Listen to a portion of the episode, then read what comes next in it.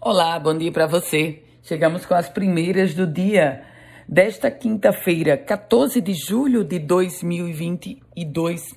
Começo trazendo informações sobre empregos no setor de cultura.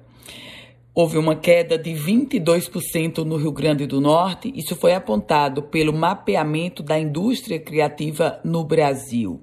De acordo com o mapeamento, o Estado possuía 915 trabalhadores com carteira assinada na área da cultura, lá em 2019.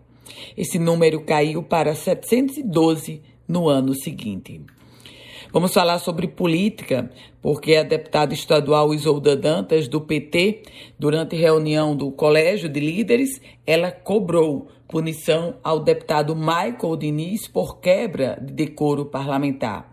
Em recente episódio na Assembleia Legislativa, o deputado Michael, que é suplente pelo Solidariedade e está interinamente na cadeira, sugeriu tratamento psiquiátrico para as pessoas LGBTI.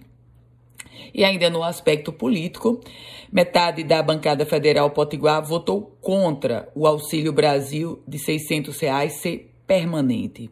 Essa foi uma proposta do PSB de que o Auxílio Brasil de R$ 600 ficasse permanente e não apenas até o final do ano.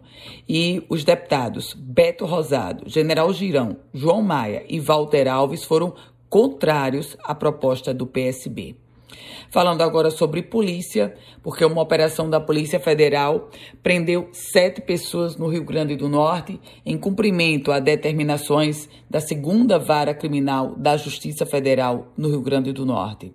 Outras 4 pessoas estavam sendo procuradas aqui no estado, no âmbito da mesma operação, segundo informações da PF, e elas não foram presas. 46 mandados de prisão preventiva, 90 mandados de busca e apreensão.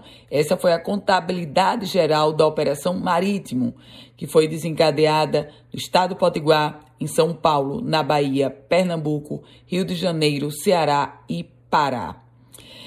Essa operação, aliás, que vem no ensejo do tráfico internacional de drogas operado a partir dos terminais portuários.